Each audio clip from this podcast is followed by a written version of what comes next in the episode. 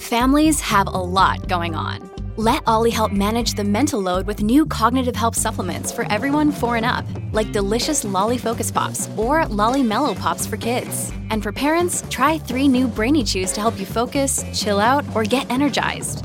Find these cognitive health buddies for the whole fam at olly.com. That's O L L Y.com. These statements have not been evaluated by the Food and Drug Administration. This product is not intended to diagnose, treat, cure, or prevent any disease.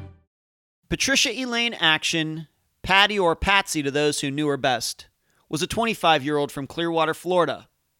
She and her husband had recently split up, and she was eager to start her life over in the city where she was raised. On May 26, 1978, she went to a local Ramada Inn lounge with some new coworkers. After a few minutes there, she got up to use the restroom. She was never seen again. I'm Ed Dentzel, and this is Unfound.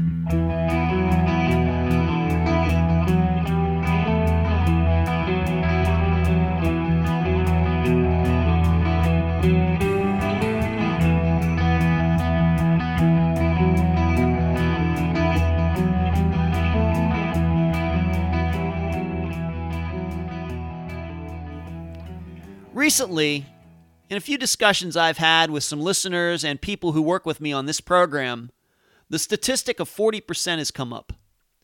That's the percentage of cases on Unfound where drugs can in some way be connected to the disappearance. It's a large, but I don't think surprising number. And truthfully, I've only just recently started putting together a chart of unfound cases, breaking them down by a variety of different criteria gender, ethnicity, location, drug involvement, relationship status, etc. It's one more way for me to better understand the nature of disappearances and pass my findings on to you. Well, there's another statistic Unfound has gathered 30%. That's the percentage of disappearances where the people are here one second and gone the next. No suspects, no leads, no suspicious behavior, no addictions no connection to any criminal element at all. What are some of these cases? Jason Jolkowski, Joshua Guimond, Regina Marie Bos, Shane Fell, Craig Freer, to name just a few. 30% where it seems the entire world blinked its eyes at the same time, and when we opened them again a split second later, these people were gone, like some kind of magic trick. Patty Acton is one of those victims. How can a young woman get up from a bar, go to a restroom, and just disappear? It just doesn't seem possible. But it happened. And now, a summary of the case. This is brought to you by my friend Meaghan Good's site, charleyproject.org. Patty had moved in with her parents six weeks before her disappearance, after Patty and her husband had split up, with him moving back to Ohio. After moving back in, Patty got a job at the Kapok Tree Inn where she met Mike Swearingen, a guy she went out with a few times before her disappearance. On May 26, 1978, Patty had just gotten her paycheck. It was a Friday, and she and some of her coworkers went to the Ramada Inn lounge to hang out. Once they arrived, Patty ordered a drink, but after taking just a few sips of it, she got up to allegedly use the restroom. She was never seen again, her car disappearing with her. Four days later, her vehicle, a 1969 Chevy Chevelle, was located in a Days Inn parking lot in Tarpon Springs, north on Route 19 from the Ramada Inn.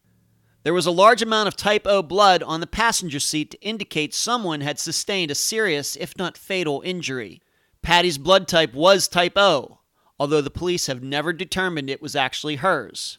Her shoes were also inside the car. From early on in the investigation, Mike Swearingen was a person of interest in Patty's disappearance. However, Mike seemingly had a solid alibi, him being on the way back from Miami on the night of May 26th. During the preparation for this episode, Unfound discovered that within a three year span of 1978 to 1981, three other women with Patty's physical characteristics disappeared in the Tampa area. Two of them also having their cars taken and placed elsewhere, with one of them even having her car found across the street from the Ramada Inn Patty disappeared from. Those cases are also unsolved, but Unfound is working under the premise right now that Patty, along with the other three women, were victims of a serial killer. The guest for this episode is Diane Rice, Patty's sister. Unfound news. Nope, I can't make the big announcement yet. I'm thinking I'll be able to make it during the next episode on December 1st. For now, I have to let everything play out on its own time. But trust me, I continue to be through the roof about it. Next, have you seen the Unfound playing cards? They're now available at www.makeplayingcards.com. The 52 cards have the faces of the victims in the 52 cases Unfound has covered since it started in September of 2016. The cards also have the names, disappearance locations, disappearance dates, and the phone numbers for each of the cases' police departments. I'll be giving some away to guests, and I'm hoping you, the listeners, purchase some to help spread the word about these victims.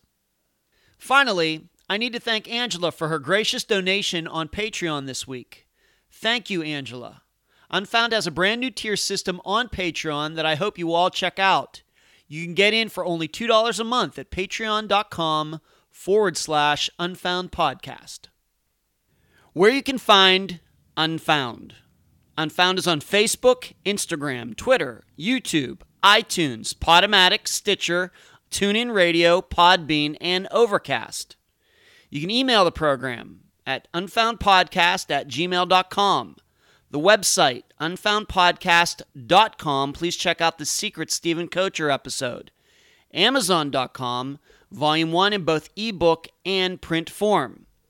And please mention Unfound on all true crime Facebook pages and other websites and forums. Thank you.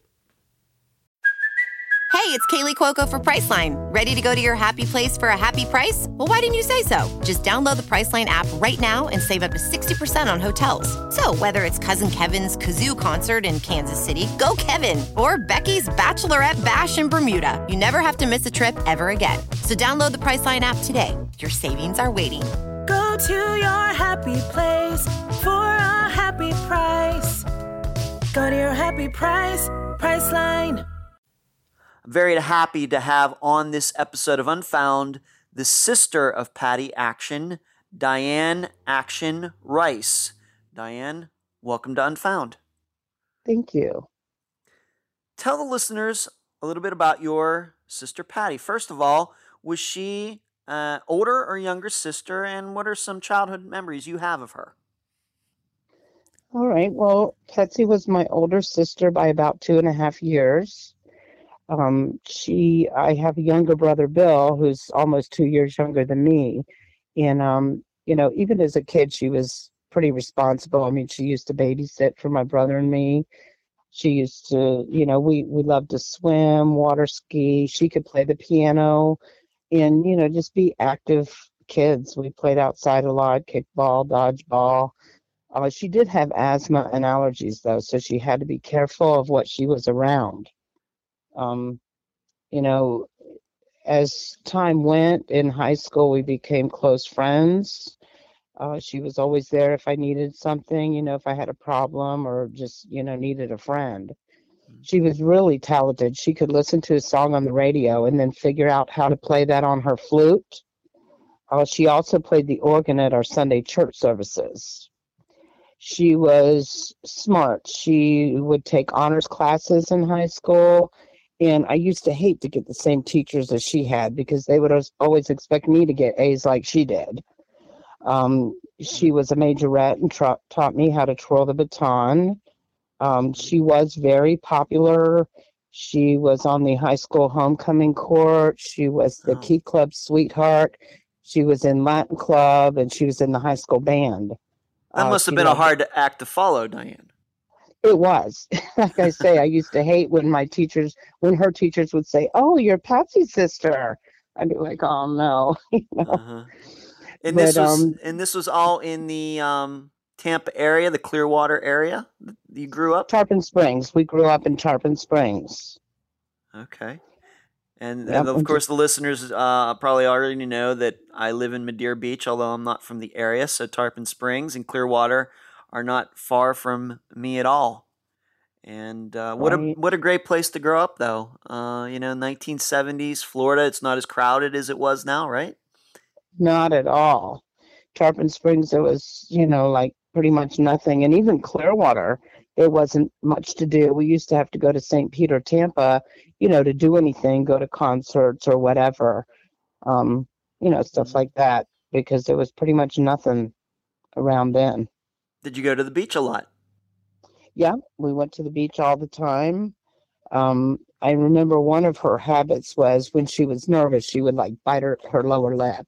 So sometimes there would be pictures that she would be, you know, we'd be taking and she'd be biting her lower lip because she'd be nervous.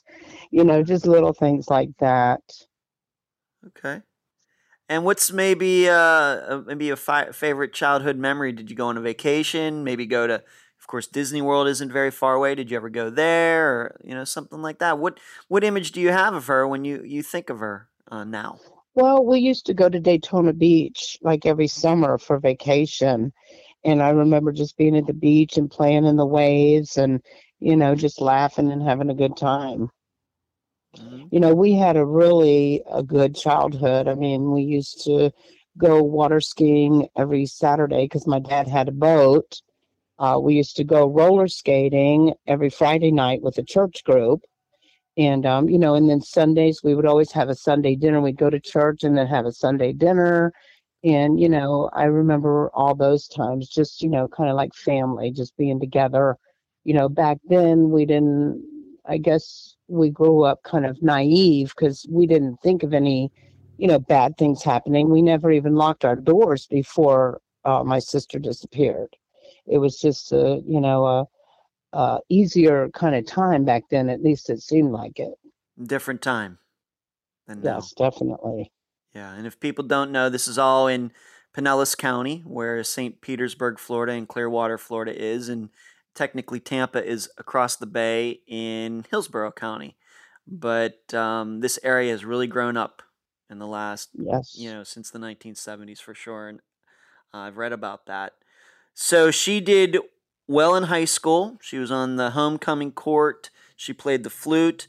Um, did she go to college? She did. She went to Stetson College in DeLand, Florida.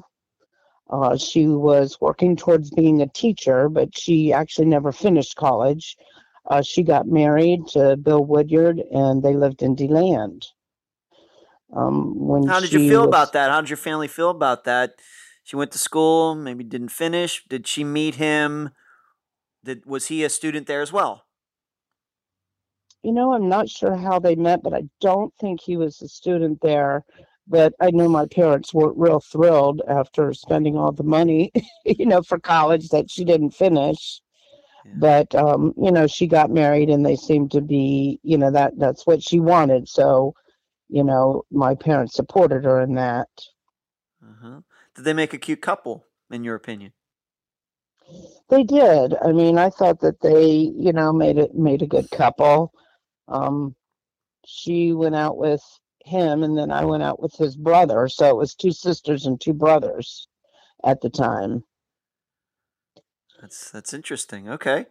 um, and what year, uh, what month and year did they get married, and uh, how long were they married? Oh, let's see. Now you're making me think of times, which I am so bad at time. I know they weren't married that long. It was probably only a year or so. And uh, so they must have gotten married. Let's see. She disappeared in 78. So they probably got married, I think, around 76, maybe 77, Okay, right so, in that, that time period. Because they weren't married, but like maybe a year. and she was very young, and I'm going to guess that Mhm. he was somewhere around her age. So they were both very young, early twenties. Right, just a year or two older, I think he was. And so, what did she do? She, uh, like you said, she didn't uh, graduate. Did she get a job while she was uh, married? What did she do over there was in a, Deland? She was a waitress. She was a waitress while she was married. Um, you know, and then like I say, they were only married for a year or so when he left, and he had just left her a note saying that marriage wasn't for him and had taken off. So she was devastated. I mean, she had no idea that was going to happen. And she wound up moving back in with my parents in Tarpon Springs at that time. that had to be devastating for her. That really, It really was. A surprise. It was. She was, yeah, she was really surprised and really, really upset. Any insight into that? Did he seem like the kind of guy that would just? I mean, I've seen pictures of her. Uh, I've, of course, on our prior conversation, sister sounds like a wonderful, per- wonderful person. You know, Yeah. she seems like she'd be a, a good choice for a lot of men. Yeah, well, I thought so, but you know, um, I guess they didn't get along all the time, and I know they would argue. I don't really know why the marriage broke up or why he felt that way. Um, you know, I guess she had a temper like anybody else, but I I don't really know all the details of that. Okay, so where did he? So he left, or just left left the note, and where did he go? Where did he leave and go back? to? He went back to where he was from in Ohio. Okay, so he left, and she's uh, left here, and then she moved back to the Clearwater area. Right. She moved back to Tarpon Springs uh, in my parents' house temporarily. So let's move up to uh, maybe the days, weeks, and months before she disappeared. She moves back here, and does she get a job? Uh, maybe thinking about going back to school. Uh, I'm guessing you were seeing a little bit more of her then. Uh, what was going on in her life after her separation and, and uh, from her husband? Well, she was working as a waitress at the Kapok Tree in Clearwater. Uh, she was looking for an apartment to move into because she wanted to get on with her life after the divorce. Um, now, she had a partner. They worked in teams at the Kapok Tree named Mike Swearingen, and she she wanted to kind of separate herself from him because she said he was real possessive because they'd gone out a couple of times but he acted like they were a couple. So he she kind of wanted to, you know, get away from that. She wanted to get out on her own and just kind of, you know, pick up the pieces and go on. What does that exactly mean? Maybe I, I, I've never worked in the restaurant business, and I'm going to guess a lot of listeners haven't. What does that mean they worked as partners uh, at the Kapok Tree? What does that mean? Well, I guess every table had like two people that would wait on them. And it was her and Mike were the two, you know, that had partnered up to wait different tables. Okay, that's uh, unique to me. I don't know how often that's done at restaurants or not, but that's how they ended up meeting, working together. And then when she would be at work, if he was there, they'd work certain tables together. Correct. Okay, great. Um, had you did you meet Mike? I mean, how many? How many? I uh, Maybe I should ask you this. Once she moved back to Clearwater, Tarpon Springs area, how often did you see Patty? I saw her at least a few times a week. I mean, sometimes she would come and spend the night at my apartment. I lived by myself at that time in Largo. Um, you know, I was working for an attorney downtown St. Petersburg. Uh, so I was on my own, you know, I was out and on my own, and she would come over to my apartment and spend the night sometimes. But I'd usually see her at least a few times a week. And of course, this is the late 1970s, so there's no cell phones or anything like that. Maybe you talk on the Correct. phone, but most of the talking those days was done in person. Right. Yeah. Okay. Any fears that she was expressing at the time? Any concerns? Uh, Um, like you said, maybe this Mike guy was coming on a little too strong. Any besides him though? Anything else going on in her life that maybe you worried about? No, not really. Just, you know, it was the thing with him and and just her trying to find an apartment and you know, working and she pretty much worked and went home. I mean, there wasn't a whole bunch going on right at that point in her life. She had moved back, so she didn't know a lot of people again because she'd been away. So, you know, she was trying to make friends and things like that. Now, this is an issue uh, we're going to bring up, but we don't know if it's a factor into her disappearance or not. But we, uh, it, it's a something that pops up once in a while on the cases that Unfound covers. That Patty might have been bipolar. Can you tell the listeners about that? Did you know that before she disappeared, or is that something you didn't discover till afterwards? And and does it surprise you? Well, I didn't I didn't know that. Now, apparently she had just gotten on medication for that. Um, I never noticed any signs of her being bipolar, and neither had my brother because I talked with him about it. And neither one of us had any idea or had noticed anything like that. But apparently, she had just gotten on medication for that. Yeah. And the times you talked, you were not even aware that she'd even gone to a doctor and gotten medication before her disappearance. That was something that never came up between that never came up. Now, I remember her saying she would lose her temper and stuff, and I would blame it on her husband. I'd say, well, you know, relationships can make you crazy. Sometimes it makes me feel crazy, you know. So I kind of blew it off for that, you know. I didn't think anything about her just, you know, out of nowhere being bipolar. So we move up to that day, May 26th, 1978, the day that we believe she disappeared. What was going on that day for you? Uh, what was her schedule that day? What can you tell the listeners about that day? Well, that was a Friday, and my mom's birthday was the day before that. And she went to work, and I remember she called my mom to let her know she would be home a little late. Because, you know, living with your parents, you got to, you know, check in if you're going to be five minutes late because they'll worry. So she let him know that she was going to go out for a drink with friends from work. Um, at that time, like I say, I had my own place in Largo, and I had spent the weekend with a friend in St. Petersburg, so I wasn't home. Apparently, she had called me and left a message on my answering machine, but I wasn't, like I say, I wasn't there. Um, we had no cell phones then, so that was all she tried to do was, you know, get a hold of me that way.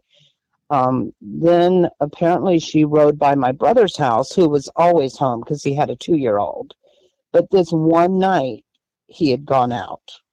So she left a note on the door saying that she'd stopped by, but no one was home. So she was going to go have a drink with coworkers from work at the Ramada Inn and that she would stop back by after that. Uh, but then she never came back by and nobody ever saw her again. Okay, and we're going to get into the specifics of that for us uh, in a second. To your knowledge, had she ever gone to this uh, Ramada Inn, and how close was she with these coworkers? Because, as uh, we stated before, she hadn't worked with them that long uh, at the Kapok Tree. She'd only been back in the Tarpon Springs area for not a long time. Um, what about that? Well, she was not really close to any of them. Uh, she worked with them, and like I say, she was trying to make new friends. So I think that's why she had decided to go there, you know, and have a drink with them. And so she went to the Ramada Inn. It's on uh, 60 and Highway 19.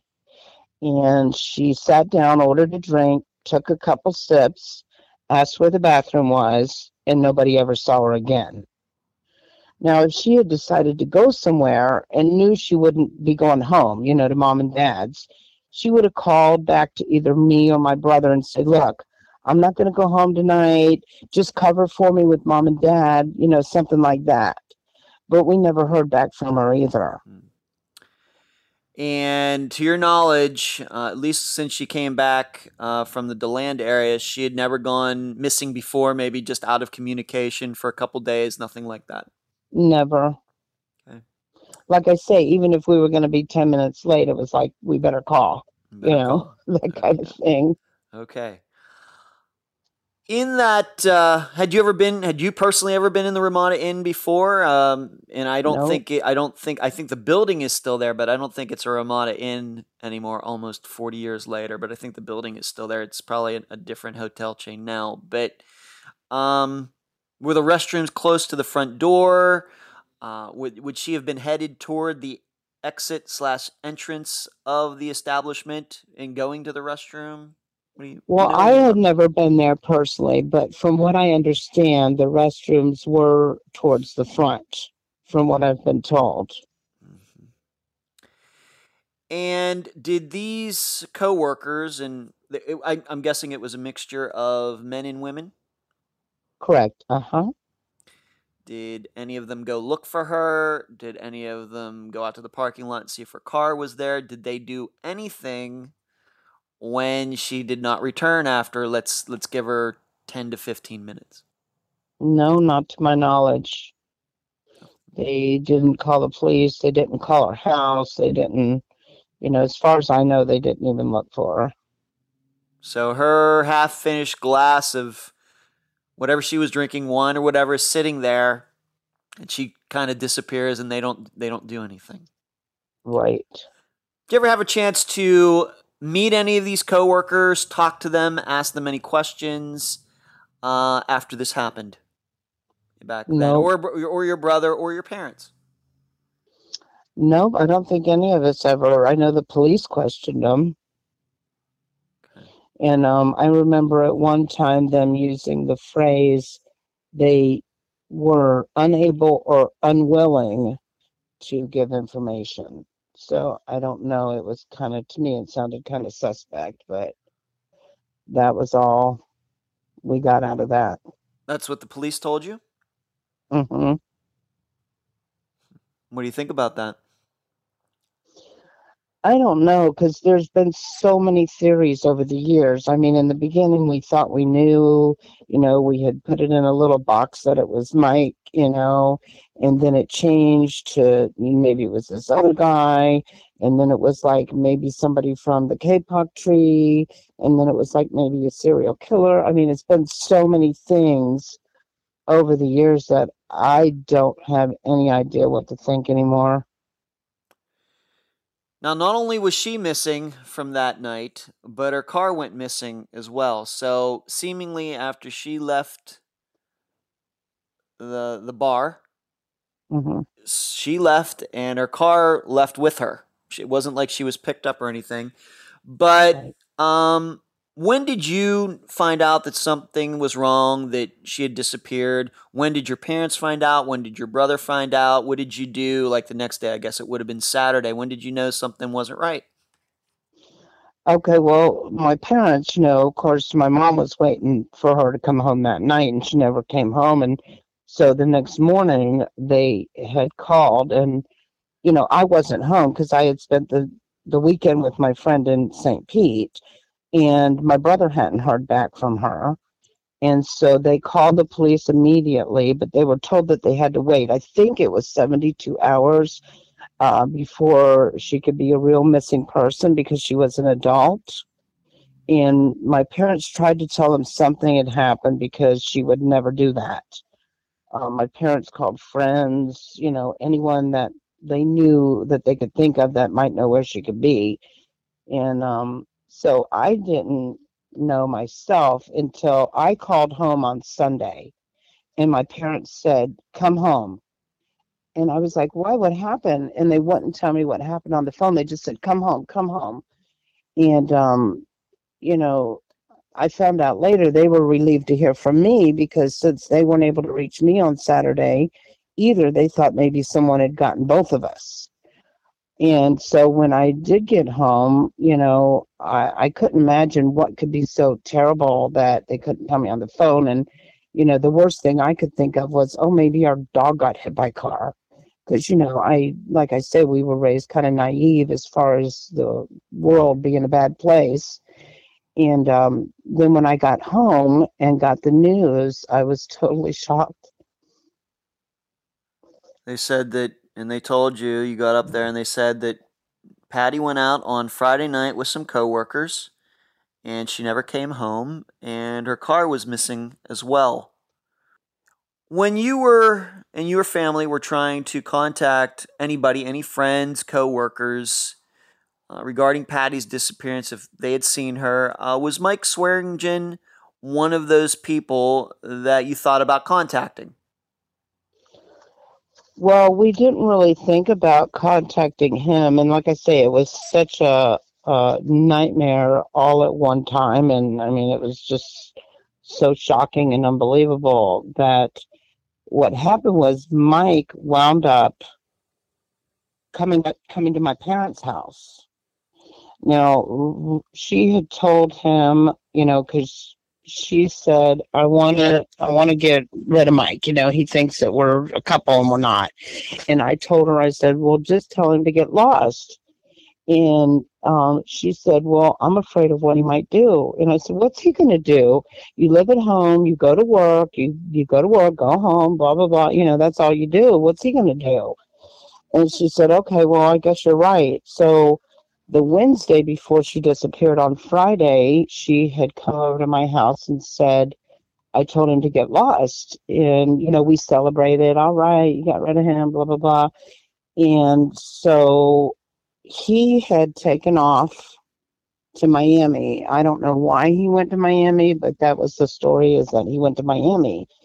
Well, Saturday he shows up at my parents' house and says, you know, is Patsy here? And and you know, my parents were like, What? You know, and just kind of broke down and he said, Oh, oh, don't worry. I know I know where she is. I saw her I saw a guy driving her car with her in it. I'll I'll go and bring her home.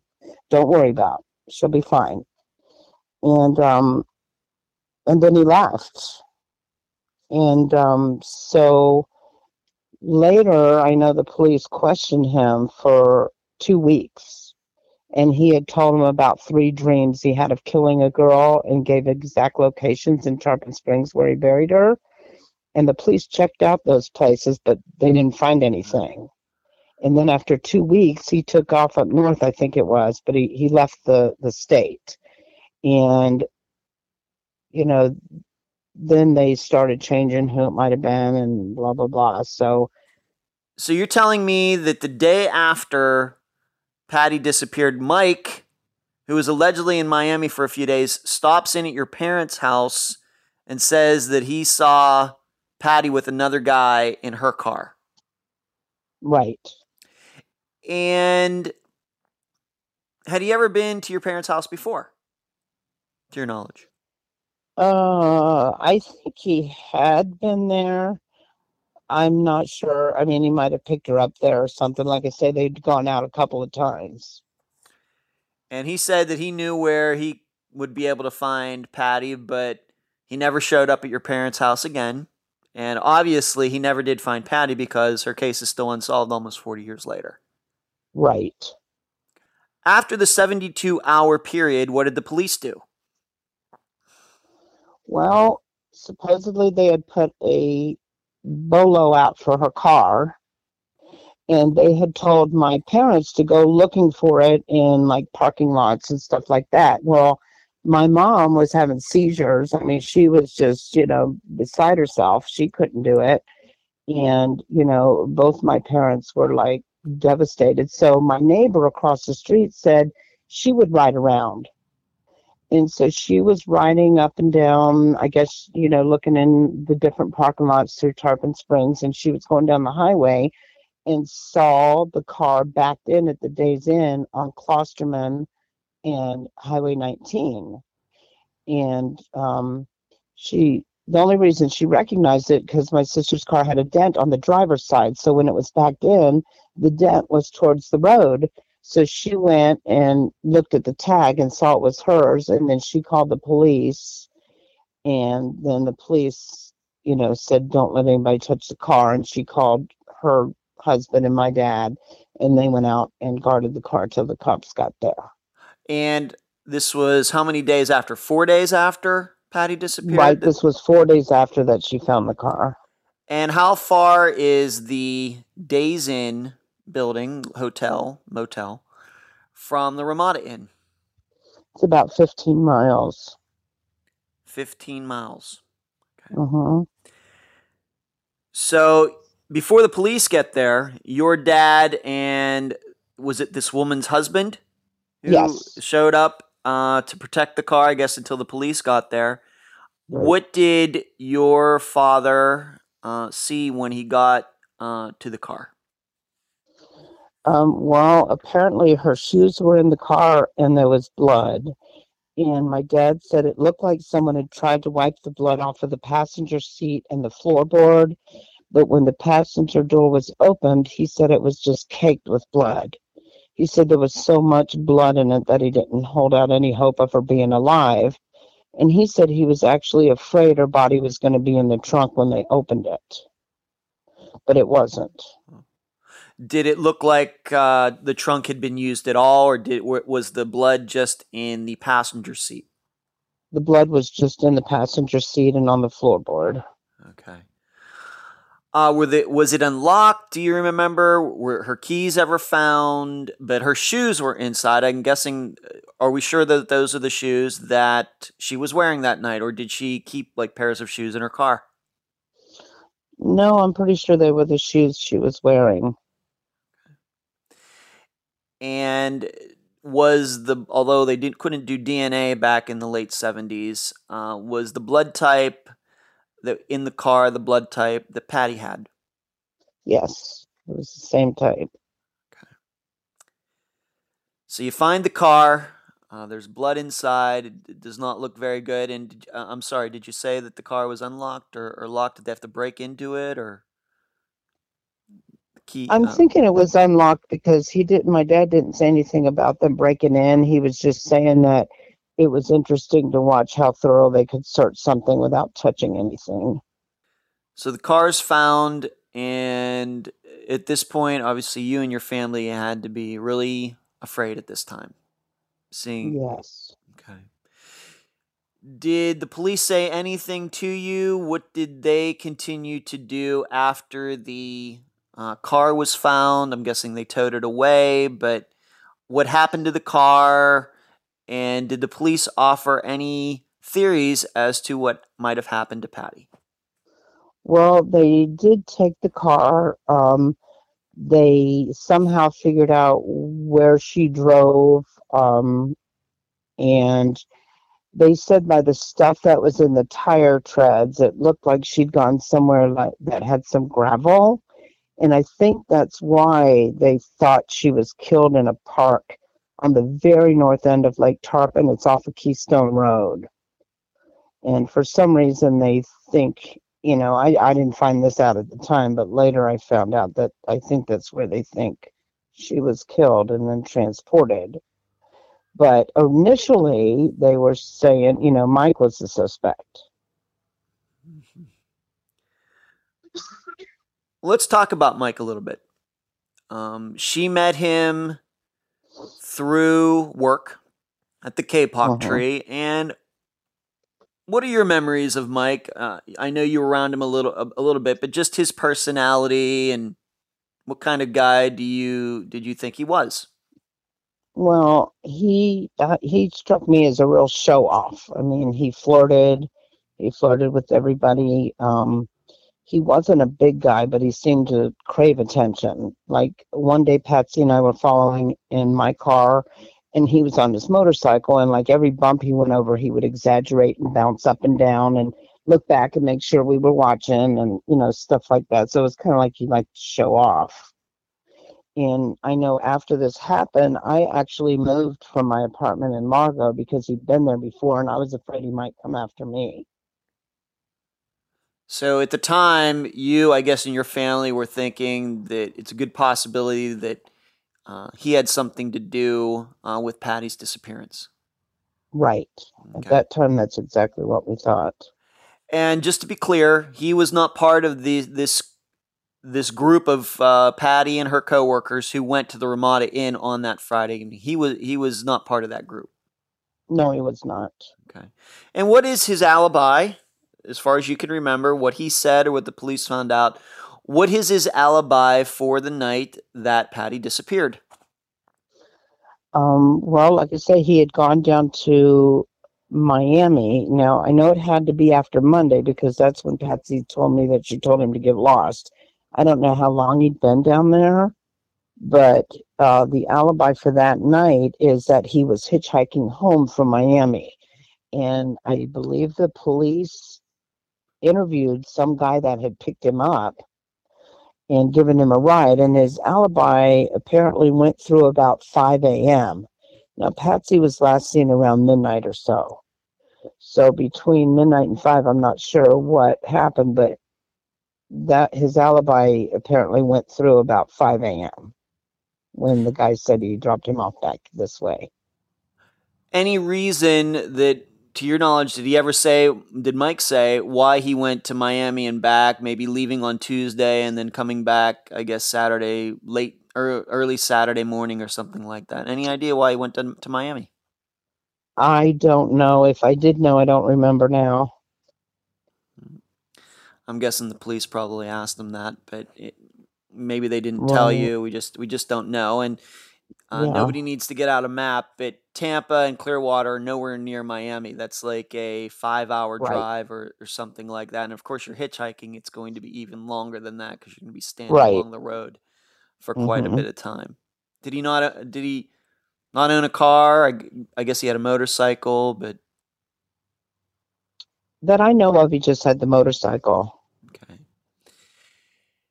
And so he's a little bit of a show off. Patty wanted to get away from him a couple uh, days before she goes missing, but nobody um, saw Mike around the Ramada Inn that night. Uh, were, was any of his fingerprints or anything found in the car? Yes. But he'd been in her car, so it wasn't, they were saying that wasn't unusual because he'd been in the car before. So if they were fresh or not, I don't know. I don't know if they can tell that from fingerprints. But yeah, his fingerprints were apparently all over the car.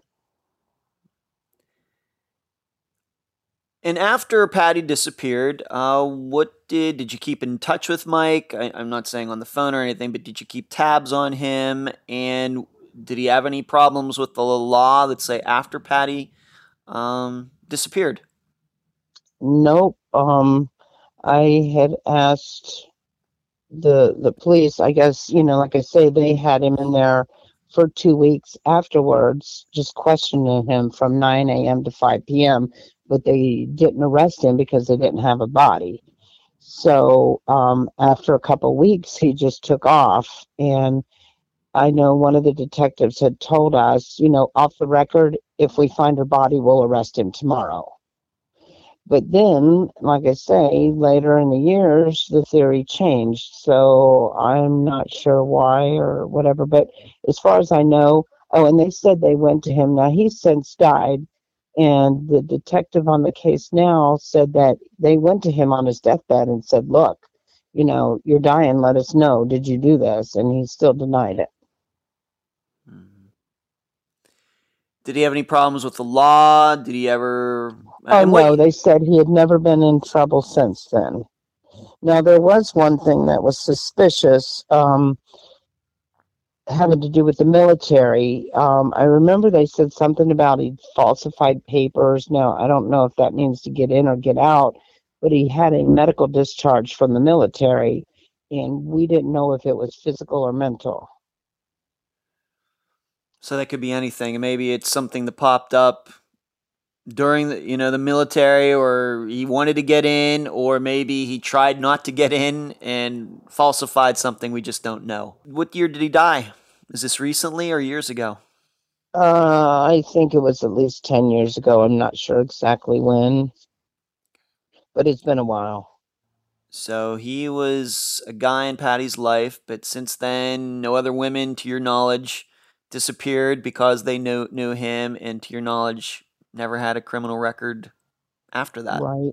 Now, maybe it wasn't quite that long because I remember the detective that took over and came and contacted us in 2011 is the one that said they went to him on his deathbed. So maybe it was sometime after that. I really don't know when he died, but yeah. Okay. Let's talk about the.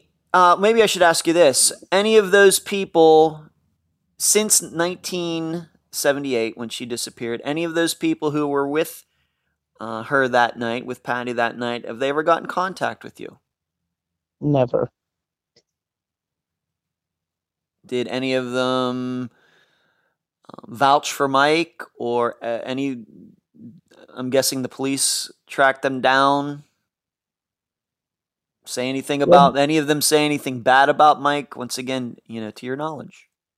Not to my knowledge. I really don't know. I just know that they checked each one out and, you know, talked to each one and and that was it. That, you know, they had said they were not that helpful. It's kind of suspicious. Yeah, it made me think so. Let's move on to this. The ex husband. Uh, remind the listeners once he and Patty got divorced, where did he go? He moved back to his hometown in Ohio. And is there anything, uh, any possibility that maybe he had something to do with Patty's disappearance? I mean, how did their divorce go? Anything like that? Well, I wouldn't say it was bitter, but it wasn't like amicable. It wasn't like they talked about it and decided to get divorced. You know, he just decided it was over. Um, I know the police went and checked him out and said, you know, ruled him out as a suspect. Um, he never contacted me or anything. I never spoke with him after that. Um, now, the only thing now is I'm waiting to hear from the cold case detectives about bones that were found on a property in Central Florida. And we're not sure if there's a relationship between him and this property, but the last name is the same. They both have the last name Woodyard. So I'm not sure if that has anything to do with it. And they're checking those out right now. And so this is kind of new information. There were there were bones discovered on some property in Central Florida. How long ago did that happen? Well, they were discovered in 2000. Oh, Now, they didn't take our DNA till I believe it was 2004. And if the DNA had been done on the bones, there would have been a hit. But apparently, there's so many DNA things to be run that they may or may not have done DNA on the bones. So that's what I'm trying to find out right now. And it's There's just a detective on the case. and the people who own that piece of land happen to have the same last name as Patty's ex-husband. Correct. Uh, did he ever call you or contact your uh, family to offer his condolences? Uh, did he? Did anybody even let him know that Patty disappeared? Other than the police, I don't think so. And I don't remember him calling the house. Um, but I'm sure my parents wouldn't have been real nice anyway if he did because they were getting divorced. But I don't know, to be honest with you. I don't remember. I don't remember that he had called or anything. Okay. In putting this episode together, and because I live in the area, and uh, I've actually, maybe the listeners uh, don't know this, but I've told uh, Diane this. I have a collection of all the disappearances that have happened in the Tampa area over the last 50 years. I printed out an entire stack of files that I have that sits on my desk all the time. And so Patty's uh, disappearance was fairly familiar to me, although I've learned a lot about it since talking to you, Diane. But you were not aware there were at least three other disappearances that kind of are similar to Patty's. You, you were not familiar with that until I told you about that. Correct. Okay. And probably the one that is most similar is the disappearance of Barbara Bar- Barbara Barkley in, in 1981. And in fact, she disappeared along with her car. hmm And what did we discover? Her car was found right across the street from where Patsy went missing. And I know both of them were five foot four and they both had long hair. And it was almost the same date, but three years later. That's kind of creepy, isn't it? It is. Okay. So her car was found across the street from where Patty uh, disappeared, and there's actually a, a sketch of a guy who might have something to do with Barbara's disappearance. And you should know that Barbara's disappearance is still unsolved, and I would hope maybe some time to talk to her family as well. Uh, you've seen this sketch. Does it look anything like Mike Swearingen? Well, it was just such a generic sketch that I couldn't really tell. I agree.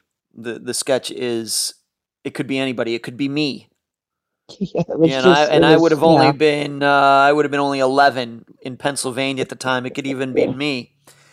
I, I agree, but uh, was Mike clean shaven? Did he have short hair? Do you remember how he looked back in 1978? Yeah, he was clean shaven. Um, he had, I wouldn't say short like in today's terms where, you know, it's buzzed. It wasn't short like that, but it wasn't a long hair style. It was kind of an in between style. And Barbara was disappeared from her family's business, which is a furniture store. I, I think I did the map on it. I think it was about seven miles from where Patty disappeared, something like that. It was not far. Mhm. We also have another case, Sharon Harrer. I think that's how you pronounce the last name. H A R R E R. She disappeared the, the year after Patty disappeared, and she disappeared right in my town here of Madeira Beach, right up the street. She looks a lot like Patty, doesn't she? Very similar build, everything. Well, yeah, she was exactly the same height and weight as Patsy, and they both had blonde hair and light eyes. Sharon had blue eyes and Patsy had hazel eyes. So they both were blonde hair, light eyes, exact same height and weight. Patsy was five four and weighed 98 pounds, and so did she. yeah, very tiny women. Mm-hmm. And then we have one more, and there, there's a similarity to this one as well. Leanne Huffman, she disappeared in the exact same year that Patty disappeared. And her car, just like Patty's, was found, although it was over in Tampa, uh, her car was found outside a hotel, just like Patty's car was found outside of a hotel. hmm And she went missing 10 days after Patty, and they both had blonde hair and hazel eyes. Do you think there's a reason to think that maybe all these disappearances are connected? I happen to believe so. And I'll go on the record believing that at least two of them, the cases, uh, might be connected to Patty's. But you had, but you as a Tampa resident, you've lived here all of your life. You didn't even know about these disappearances, and you know, of course, about disappearance cases because your sister is a disappearance case. Right. Right. Yeah, I didn't I didn't know about those. Uh, what you knew about Patty, and what now that you know about these cases, and I know you've you've read through them, is there any chance that Patty could have known any of these women casually? Maybe ran into them somewhere, maybe even friends with one of them. Any any ideas? Not that I know of. I mean, I I don't think so because like I say she was away at school and had just been back a few months, you know. I'd say less than 6 months had she been back here when it happened. And is I know you didn't know Mike very well. Any possibility that Mike might have known any of these women? You know, did he have any other work to your knowledge besides working at the Kapok tree? That's all I know of and I would have no idea if he knew them or not. Okay. I can tell the listeners this is something that I'm going to look into um, very seriously. And I, I've given my word uh, to Diane that I'm going to try to do everything I can to try to equate Patty's disappearance with any of these women because I think that, that it's a very, very good lead. And frankly, I don't even know if the the Clearwater Police Department or the Pinell- Pinellas County Sheriff's Office or anybody working there now knows anything about these cases and how they all might be related. So I'm going to do my best to let them know. What's it been like since 1978, Diane, after this happened? Well, it has pretty much it was and has been and is a nightmare of the worst kind. Um, you know, like I said, that was like something that I couldn't even comprehend might happen, you know, in our family. That's one of those things where people always think, oh, it'll never happen to me. Well, I did think that, you know. Um, my parents got divorced three years after this. They both eventually remarried, and they both since died. Um, my brother, he lives outside of Gainesville, and he's been up there for years. And um, you know, it's. I know for the first year, I literally would, you know, and, and at that time I was 22. So I was going out, you know, having a good time. And I would literally go out and think, okay, tonight I'm going to be good. And I would just start talking about it and wind up crying, crying so that I couldn't even catch my breath. And I think I did that for a year straight. And then I decided I wasn't to cry anymore. That was it. I, I wouldn't let myself cry anymore after that because I told myself, you know, get over it, which I'm still not over it. But at the time, I thought I should be, and I should just deal with it and move on. And and that wound up actually putting me in the hospital from not letting my emotions out because I, you know, wouldn't let myself feel. So now, and it's taken years and years to give myself permission to feel again and to go through it, you know. But um, I still have dreams and I have nightmares about it and about Patsy. Uh, sometimes they're good dreams where we're just doing stuff. Sometimes there'll be dreams where she's back and all of a sudden I remember, wait a minute, you were missing. And then I would think, you know, I, I would feel like bad, like I should be happy that she's back, but I would be mad because she was gone for so long and made us think she was missing. I mean, it's just been, it's just been horrible. Um, you know, and then I'd wake up and feel bad that I that I felt like that, and you know, so I don't know. It's just been um, something that never goes away. I mean, I think of her all the time. I could hear a song and think, "Oh my God, she played the flute to that."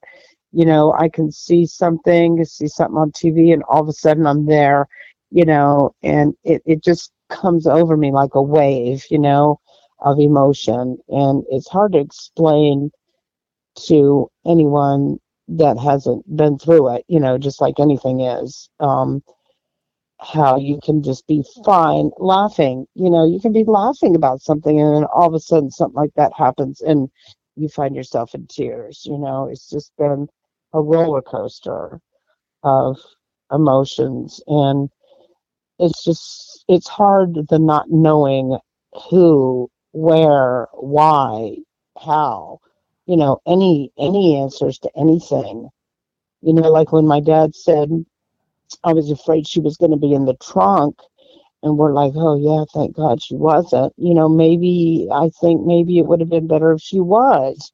Maybe they'd have found more stuff out. I mean, I don't know. And, you know, I've even said to my friends, you know, if somebody says, get in the car or I'm going to shoot, I'm going to tell them you're going to shoot me now because they're going to find me you know, it's just been it's been a roller coaster. It's been it's been it's been a nightmare, and I know my whole family feels the same way.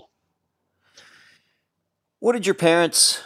How did your parents? Used to, um, maybe I should put it this way: Your parents got divorced three years after Patty disappeared. Do you think that her disappearing uh, was a factor in that? It's hard to say, but I know that they handled it very differently. Um, you know, like years later, um, my dad would have like a bunch of pictures around of her, but my mom found it too painful to have a lot of pictures around. So I know they handled it in very different ways, but I don't know the details of why, you know, they got divorced. Did your parents ever express a belief to you of what they believe happened to Patty?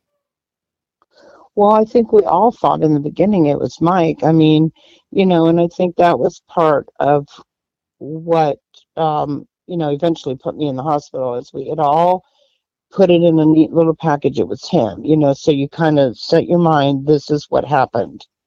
And then three years later, they were finding bodies up in Brooksville under a house and people would come to me and, at work and say, They said your sister's name on the news. Did you see it? Did you see it? And I was like, No, I didn't see it. And then I would find myself crying and say, No, you're not going to cry anymore. And then that's what, you know, I wound up getting paranasal sinusitis and being in the hospital for a week.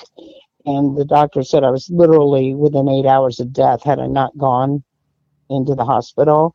But um, it's because I wouldn't let myself feel because I thought, no, we've already done this. We've already figured it out.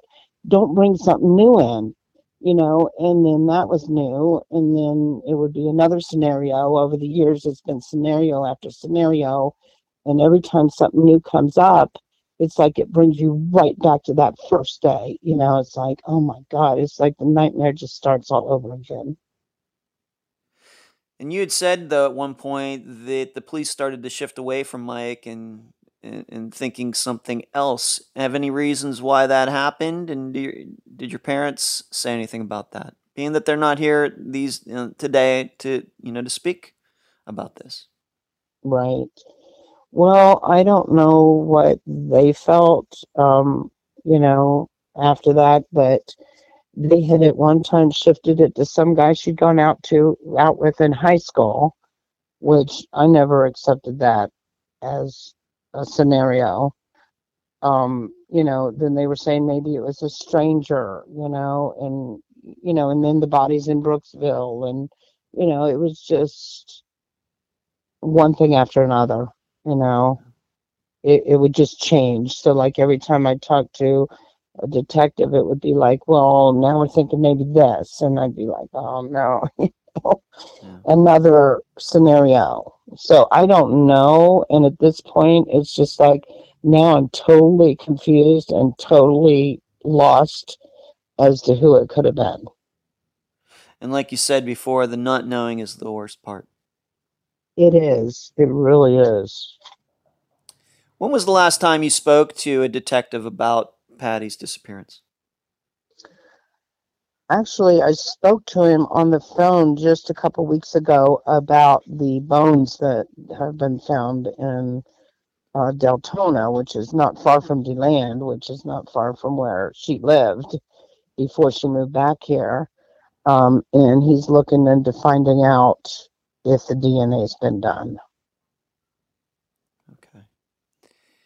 Do you have a, a Facebook page or anything like that uh, regarding Patty? Um, a lot of the information, of course, is on charleyproject.org. Uh, Meaghan Good, who is a friend of mine, runs that site. But anything else where people can find Patty online? Well, I just know if you Google her name, it comes up. I've done that in the past, and there's things, you know, that come up under her name. Okay. All right. And I hope the listeners will do that. And I, of course, being that I am a Tampa resident, this disappearance happened not too far from where I live. And the listeners should know that although Diane and I have not met in person, she is also a Tampa resident living over in Hillsborough County now. Um, I'm going to continue to work on this on this case, especially because I think it's connected to these other disappearances, and also because it happened right here in this community uh, where I live now. Uh, any last words, Diane? Mm-hmm. No, I just thank you so much for, you know, bringing the case to light again. I really appreciate that. It makes me feel good to know that she hasn't been forgotten because I certainly never will. You're welcome, Diane. I hope we can meet in person sometime. I think I would I would really enjoy that. And I thank you for yeah. being on this episode of Unfound. Well, thank you. You're welcome. And that was my interview with Diane Rice, sister of Patty Acton. I thank her for appearing on the program. I also spoke to Patty's brother, Bill. He was also helpful to me in understanding what was going on in Patty's life at the time. Like the disappearance of Kelly Rothwell, who disappeared no more than five miles from where I do this program, Patty's disappearance feels very personal to me since it's also a location I pass quite often.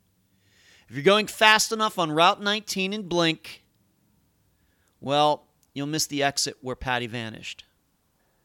That brings me back to those three other disappearances that happened in this area. Barbara Barkley, May 28th, 1981, in Pinellas Park, about two miles from where my brother lives. Her car being found across the street from where Patty disappeared, in a hotel parking lot. Sharon Harrer, November 26th, 1979, Madeira Beach, Florida, less than a mile from where I sit right at this second. She was 5'4 and 98 pounds. the exact same build as Patty. And she was a waitress, just like Patty. Leanne Huffman, June 5th, 1978, Tampa, Florida. Yes, 10 days after Patty disappeared. Her car was found in a hotel parking lot just like Patty's. It's very, very curious. But there's even more. And I hope this shows why I think that these four young women were made to disappear by the same person or persons. While even doing even deeper studying after interviewing Diane, I discovered two other clusters of disappearances in the Tampa area. Retha Hires, Donyelle Johnson, and Margaret Dash. All black women who disappeared between 1974 and 1989. It's a 15 year span. They all had romantic interludes with a guy, Cleveland Hill, with him being the obvious suspect. He's still walking around free, by the way. So, three women who disappeared, all connected to the same man. There's another cluster Bradley Williams, Jason Galehouse, Barry Block, David Rhodes, James Shoemaker, and Mark Thompson. They were all gay men who disappeared in the Tampa area between the mid 90s and early 2000s. Their disappearances were eventually pinned on Steven Lorenzo and Scott Schweickert. Those two are both in jail for murders where the bodies of gay men were found. I think what this shows is that when you have a cluster of disappearances amongst people of similar demographics, the odds are fairly high that those disappearances were committed by the same person or persons. Thus, I think it's reasonable to proceed with the idea that with Patty, Leanne, Barbara, and Sharon, that their cases are related as well. So the question is this Did Mike Swearingen know all of these women? I'd like to find out by searching for any members of Leanne's, Barbara's, or Sharon's family. If Mike didn't know these other women, then we have to figure out the connection between all four of them, because I surely believe one exists. And I'm very sure the police in this area don't even know about the similarities of all of their disappearances. I'm going to continue to look into this angle of a possible serial killer in the Tampa area at the time. And I'll let you know if anything happens. With that, I'll leave the theorizing up to you. Do you think the disappearances of Patty Acton, Leanne Huffman, Barbara Barkley, and Sharon Harrer are related. And that's the program. If you found it informative, please go to the app that you use to listen to Unfound and give Unfound a five star review. I thank you for listening. I'm Ed Dentzel, and you've been listening to Unfound.